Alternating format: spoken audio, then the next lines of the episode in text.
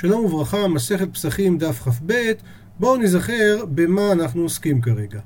בדף הקודם שאלה הגמרא בשם חזקיה, מנין לחמץ בפסח שאסור בהנאה, וחזקיה אמר כי נאמר לא יאכל.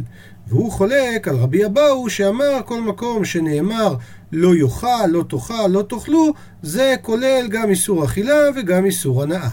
בהמשך הביאה הגמרא ברייתא לעניין נבלה, עם מחלוקת בין רבי יהודה ורבי מאיר, שלפי רבי מאיר, אחד גר ואחד נוכרי, בין במכירה בין בטינה של הנבלה, וזה מסתדר היטב לשיטת רבי אבאו, כי לולא ההיתר המפורש הזה, הרי כל איסורים שבתורה הם אסורים בין באכילה בין בהנאה, אלא לרבי יהודה, שהוא אמר לדברים ככתבם, דהיינו, לגר בנתינה ולנוכרי במכירה.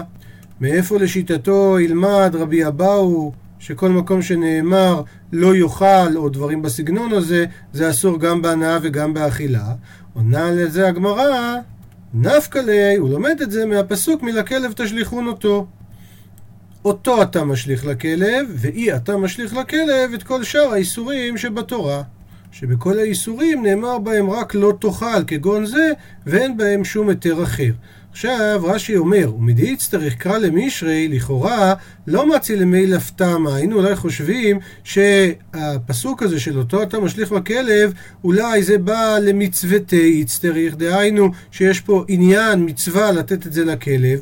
אומר רש"י, לא, לא בשביל זה זה בא. למה? כי הרי אין הקדוש ברוך הוא מקפח שכר כל בריאה, ונאמר במצרים, כשעם ישראל יוצא ממצרים, לא יחרץ כלב לשונו. לפיכך הקפיד התורה ליתן לכלב את שכרו, ונכבד השכר של הכלב מהשכר של העובד כוכבים. איך יודעים?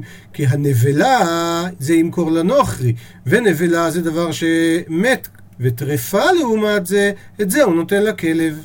אז מזה שאין הקדוש ברוך הוא מקפח שכר כל בריאה, ברור שצריך לתת לכלב את הנבלה הזאת, ולא בשביל זה בא הפסוק. אלא הפסוק מגיע כדי להגיד לך, למרות שאמרתי בשר בשדה טרפה לא תאכלו, ולא תאכלו זה גם איסור הנאה, במקרה הזה כן מותר לתת את זה לכלב.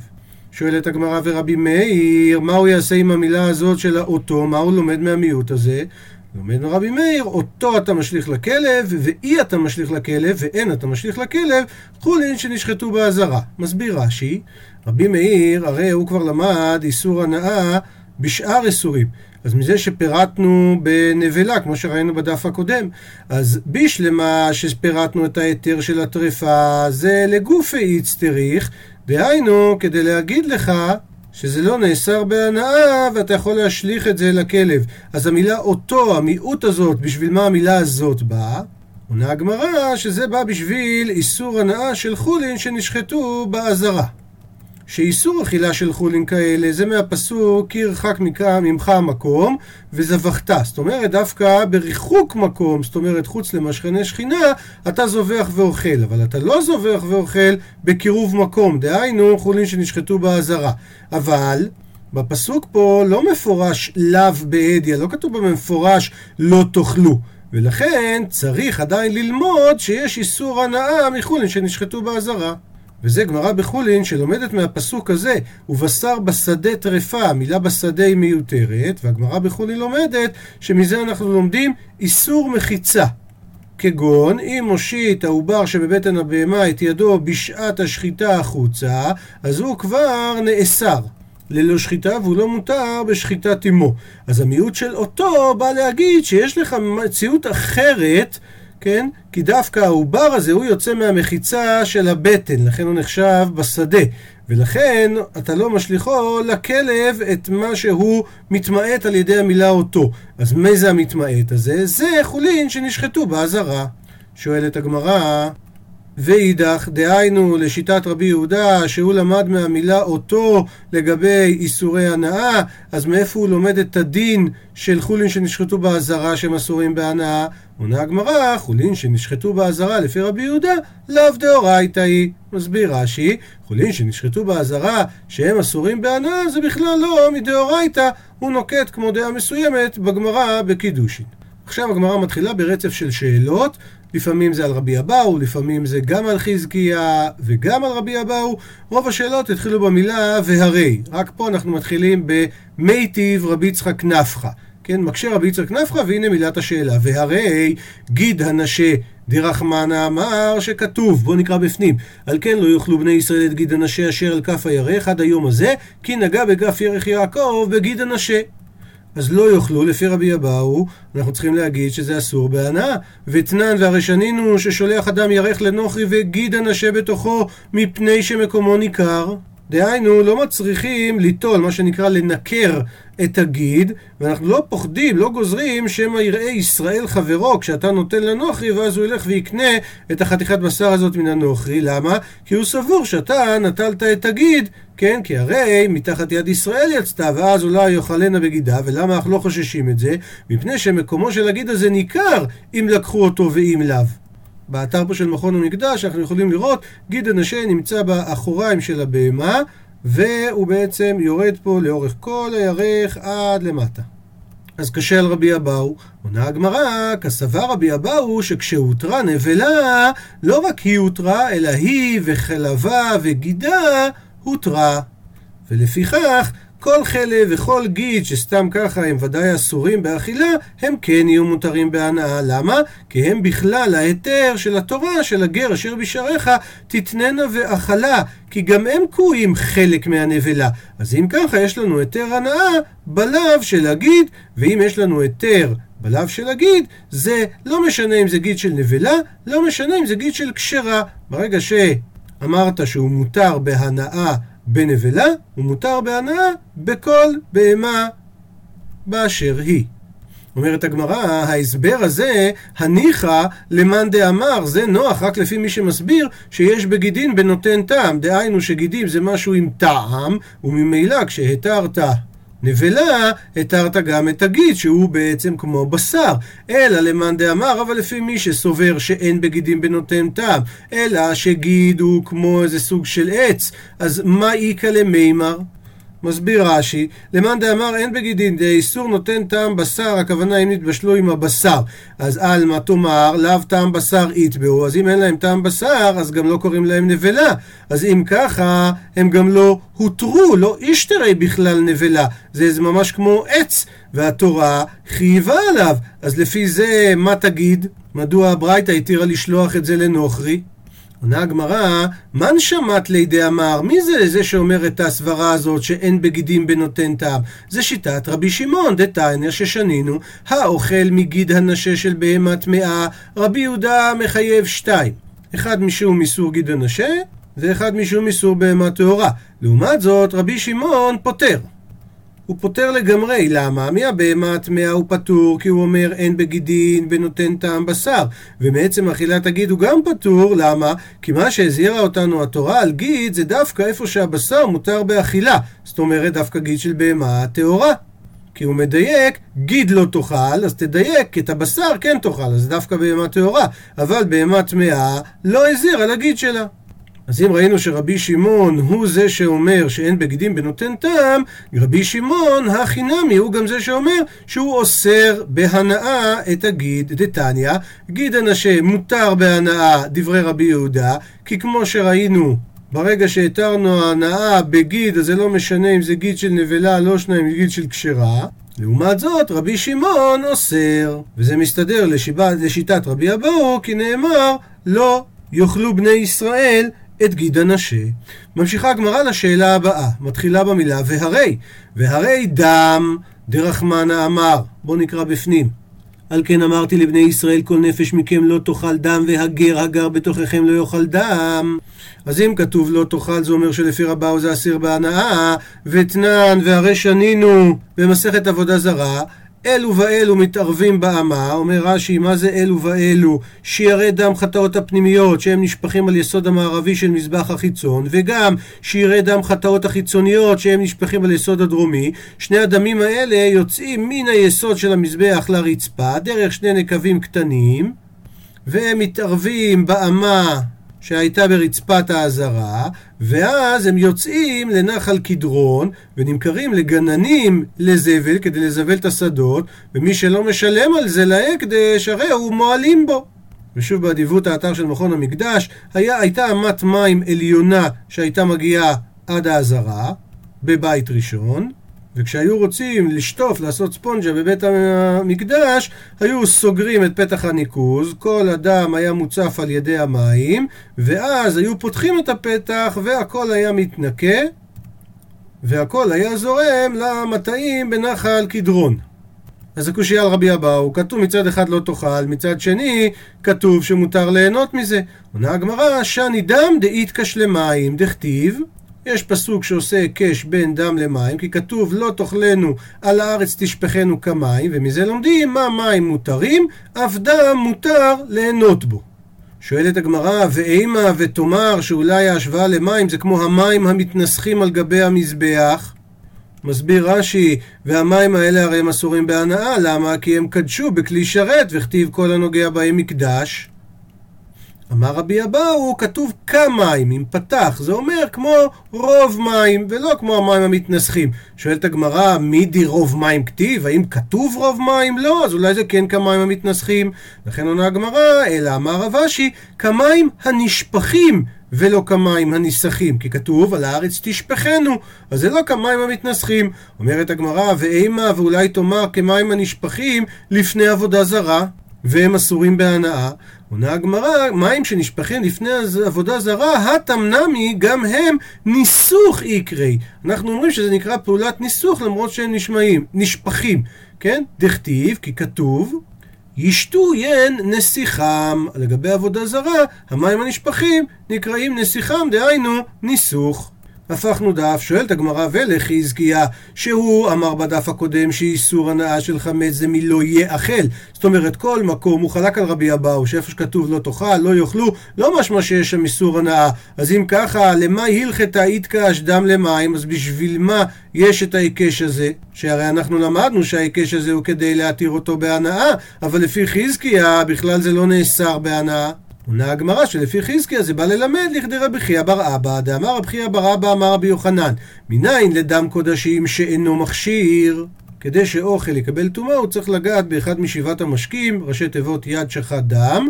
רבי יוחנן אומר, דם קודשים הוא לא אחד מהדברים שמכשירים. מאיפה אתה יודע? שנאמר, לא תאכלנו על הארץ תשפכנו כמים. אז יש פה היקש, דם שנשפך כמים הוא מכשיר, כי הוא נחשב משקה כמו מים. לעומת זה דם שאינו נשפך כמים, אינו מכשיר. עוברת הגמרא לשאלה הבאה, והרי עבר מן החי, דכתיב לא תאכל הנפש עם הבשר, שזה מלמד אותך שאסור לך לתלוש עבר מחיה, בהמה שהיא חיה, וזה הכוונה בעוד שהנפש בו, אז לפי רבי אבאו לא תאכל, זה אומר שזה אסור גם בהנאה.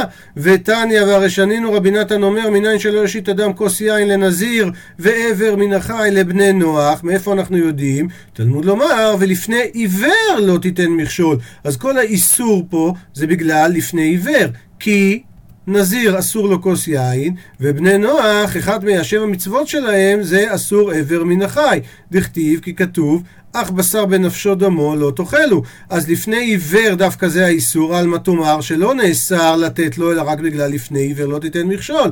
אבל הנאה אחרת, כגון לכלב, זה כן יהיה מותר. לכלבים שרי. אז אם ככה קשה לרבי אבאו, עונה הגמרא, שני עבר מן החי, דאית כשלדם.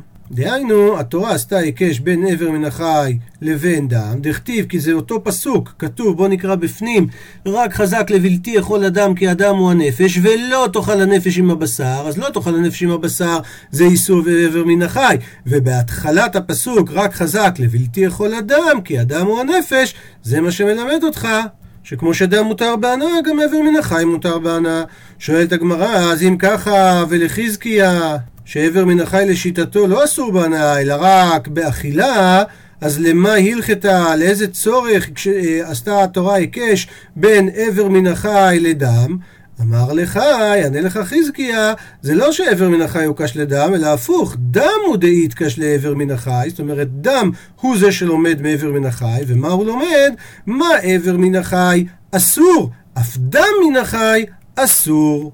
דהיינו, כמו שיש איסור של עבר מן החי, גם דם מן החי יהיה אסור בכרת כמו דם גמור. ואיזה? כלומר, על איזה דם מן החי אסור משום הדם הזה? שנאמר שם בפסוק כי אדם הוא הנפש, אז מה זה נקרא דם הנפש? אומרת הגמרא, זה דם הכזה שהנפש יוצא בו. מסביר רש"י שיש ארבעה מיני דמים בכז הדם, כמו שהגמרא בכריתות אומרת. בתחילה אדם שוטט, יוצא קצת, לבסוף הוא מקלח, ואחר כך אדם נהיה בצבע שחור, ובסוף הוא עוד פעם שוטט. אז יש מהם שאין הנשמה יוצאה בו, ויש מארבעת השלבים שהנשמה יוצאה בו. והגמרא שם פוסקת שדם ההיקה זה כל זמן שהנשמה יוצאה בו, הכוונה זה כל זמן שהוא מקלח. עוברת הגמרא לשאלה הבאה. והרי שור הנסכל דרחמנה אמר בואו נקרא את הפסוק בפנים וכי ייגח שור את איש או את אישה ומת, כן, האיש או האישה ימותו מזה, שקול יסתכל השור ולא יאכל את בשרו ובעל השור נקי. אז המילה, המילים פה ולא יאכל, משמע גם לחזקיה וגם לרבי אבאו שהשור, הבשר שלו אסור בהנאה, ותניא והרשנינו במסכת בבא קמא, ממשמע שנאמר, שקו להסתכל השור. נו, אז איני יודע שהיא נבלה? כי הרי לא שוחטים אותו, אלא סוקלים אותו, ונבלה היא ודאי אסורה באכילה, אז אם ככה, מה תלמוד לומר לא יאכל? אלא, מגיד לך הכתוב, שאם שחטו לאחר שנגמר דינו, דהיינו, גמרו את דינו של השור לסקילה, ואז בעל השור מהר שחט אותו לפני שביצעו את גזר הדין, עדיין אסור השור באכילה. ועל זה ממשיכה הגמרא, אין לי אלא באכילה שהוא אסור, בהנאה מניין שהוא יהיה אסור. תלמוד לומר, המשך הפסוק, ובעל השור נקי. מהי משמע? מה הכוונה כשאומרים בעל השור נקי? שמעון בן זומא אומר, כמו אדם שאומר לחברו ביטוי, יצא פלוני נקי מנכסיו, ואין לו בהם הנאה של כלום. אז לפי זה, מה שכתוב ובעל השור נקי זה נצרך כדי להגיד שיש איסור הנאה. אז אם ככה, תמה דכתב ובעל נשור נקי, זה הסיבה, כן, הטעם שהתורה כתבה שבעל נשור נקי, זה הסיבה שיש איסור הנאה. דאי, כי אם היינו רק לומדים את זה מלא יאכל, אז היינו לומדים איסור אכילה משמע, אבל איסור הנאה לא משמע, זה סותר גם את חזקיה וגם את רבי אבאו, כי הם אומרים שלא יאכל זה גם איסור הנאה. עונה הגמרא, לעולם לא יאכל זה באמת גם איסור אכילה ואיסור הנאה משמע. ומה שלומדים מבעל השור נקי זה להנאת אורו דעתה. דהיינו לומר שאסור ליהנות גם מהאור של השור. אומרת הגמרא, ואיץ צריך, וצריך ללמוד את הדבר הזה בפני עצמו. למה? סלקא דעתך אמינא, הייתי חושב שמה שכתוב לא יאכל את בשרו כתיב, זה מדייק דווקא בשרו אין, בשרו כן בכלל הלא יאכל, אבל אורו לא, אבל אורו לא בכלל האיסור. כמה שמלן, לכן בא להשמיע לנו בצורה מיוחדת שגם האור נמצא באיסור הנאה. שואלת הגמרא, ולהנח תנאי, אבל יש תנאים דמפקלי להיקרא, שהם מוצאים את הפסוק הזה לדרשה אחרינה, לדרשה אחרת. אחד לומד מזה חצי כופר, אחד לומד מזה לדמי ולדות. מסביר לנו רש"י, תם הרי פטור מחצי כופר, שכאמר נקי מחצי כופר. מה המציאות? אם שור ממית איש, אם הוא היה שור מועד, הוא משלם כופר שלם. אז היית חושב שתם ישלם אולי חצי כופר, לכן אומרים בעל השור נקי כדי להגיד שהוא לא משלם אפילו חצי כופר. ויש מי שלומד את הבעל השור נקי לעניין דמי ולדות, שאם נגח השור אישה הרע ויצאו ילדיה, הוא לא צריך לשלם את דמי הוולדות. אז לפי שני הדעות האלה, מאיפה הם לומדים את הנעת אורו שהיא אסורה מנהלהו, מאיפה הם לומדים? עונה הגמרא, נפקא להו מאת בשרו. המילה עת באה לרבות את הטפה לבשרו. שואלת הגמרא, ואידך? דהיינו לפי ההסבר שאמרנו קודם, שישב את חזקיה ורבי אבאו, שהם למדו שהנעת האור אסורה מבעל השור יהיה נקי, מה הם לומדים מאת בשרו? עונה הגמרא, עת לא דריש. דהיינו, המילה עת, לפי השיטה שלהם, לא באים לדרוש אותה לשום דבר, וזה כמו כדתניא שיטת שמעון העמסוני, ואמרי לה, שזה לא שמעון אלא נחמיה העמסוני, שהוא היה דורש את כל העתים, את כל מקום שהיה כתוב עת, שבתורה הוא היה מרבה. כיוון שהגיע לפסוק את השם אלוקיך תירא, פירש. כי אמר, מה רבה לירא עמו, מה עוד חוץ מהשם? ולכן הוא פירש מכל מה שהוא למד עד אז, וחזר בו מכל הריבורים שדרש. שהרי אם יש לנו את המילה את השם אלוקיך שזה לא בא לרבות, אז גם כנראה כל מה שהוא דרש עד עכשיו זה בעצם שגוי וזה לא בא לרבות שום דבר. אמרו לו תלמידיו, רבי, כל עתים שדרשת, מה תהא עליהן? אמר להם, כשם שקיבלתי שכר על הדרישה, כך אני מקבל שכר על הפרישה. עד שבא רבי עקיבא והחזיר בעצם את כל הלימודים, כי הוא דרש את השם אלוקיך תירא לרבות תלמידי חכמים. דהיינו שיהיה מורה רבך כמורה שמיים. עוברת הגמרא לשאלה הבאה. והרי אורלה דרחמנה אמר שכתוב בתורה, ערלים לא יאכל, דהיינו גם לחזקיה וגם לרבי אבאו, זה איסור הנאה, ותניא ושנינו. במסכת קידושין, ערלים לא יאכל. אין לי אלא איסור אכילה לעץ שהוא בשלוש השנים הראשונות שלו והוא עורלה. מניין שגם אסור שלא ייהנה ממנו, הכוונה שלא יצבע בו ולא ידליק בו את הנר, כן, שלושה איסורים, הנאה, צביעה והדלקת הנר. רש"י מסביר לא יצבע בו כגון בקליפי האגוזים שהשומר של הפרי, הקליפה שלו היא גם אסורה משור עורלה כמו הפרי עצמו ולא ידליק בו את הנר כגון בשמן של עורלה. תלמוד לומר מזה שכתוב וערלתם עורלתו את פיו, פריו, שלוש שנים יהיה לכם ערלים לא יאכל. אז יש פה שלוש פעמים את השורש עורלה, כן? וזה בא לרבות את כולם. גם את ההנאה, גם את הצביעה וגם את הדלקת הנר שהם אסורים. מדייקת הגמרא, תמה דכתב רחמנה וערלתם עורלתו ערלתים. אבל הלאה והאחים, הוא לא היה כותב את הדבר הזה. אז הווה אמינא הייתי אומר שאיסור אכילה משמע ואיסור הנאה לא משמע. אז אם ככה קשה גם לחזקיה וגם לרבי אבאו, עונה הגמרא, לעולם לא יאכל זה באמת. באמת משמע בין איסור אכילה בין איסור הנאה. ושאני הטם דכתיב לכם. כתוב בפסוק שלוש שנים יהיה לכם. אז הייתי חושב שיש איזשהו היתר להשתמש בו. ואיצטריך. אז לכן צריך להשמיע לנו. למה? סלקא דתא אמינא הואיל וכתב לכם, אז אולי שלכם יהא. דהיינו שזה אסור באכילה, אבל זה שלכם לעניין הנאה, לכן כמה שמלן, לכן הוא בא להשמיע לנו, והרלתם עורלתו וערלים, שזה אסור גם בהנאה. אומרת הגמרא, רגע, ואלא השתא, אז אם ככה עכשיו דקטיבי הנחקראי, אז כתוב שזה אסור בהנאה על ידי האורלתם אורלתו ערלים, אז המילה לכם, למה לי, בשביל מה היא באה? עונה הגמרא, לכדתניא. זה בא להגיד באופן הבא, לכם, לרבות את הנטוע לרבים, הפכנו דף, דהיינו עץ שנטוע לצורך רבים באמצע הדרך לכל עובר, אז לפי תנא קמא, גם בעץ של רבים יהיה צריך לעשות עורלה. לעומת זה רבי יהודה אומר, זה בא הפוך, זה בא להוציא את הנטוע לרבים שהוא לא חייב בעורלה. אומרת הגמרא, מהי תמא דתנא קמא? דכתיב, כתוב, ונטעתם, וזה מדבר על היחיד משמע. אז אם ככה, לרבים לא משמע שהוא עץ של רבים יהיה חייב בעורלה, לכן כתב רחמנה את המילה לכם, כדי ללמד, להביא את הנטוע לרבים, שגם הוא חייב בעורלה. לעומת זאת, ורבי יהודה אומר, ונטעתם, הכוונה שזה בין לרבים, בין ליחיד, שהעצים חייבים בעורלה. אז אם ככה... הריבוי של ולכם גם היא בין יחיד בין רבים משמע. אז יוצא שיש לנו הווה ריבוי אחר ריבוי, כן, יש לנו גם את ונטעתם בין רבים בין יחיד, גם לכם בין יחיד בין רבים, והכלל הוא שאין ריבוי אחר ריבוי, אלא למעט, וממילא לפי רבי יהודה, זה בא להוציא את הנטוע לרבים שהוא יהיה פטור מעורלה. עד לכאן דף כ"ב.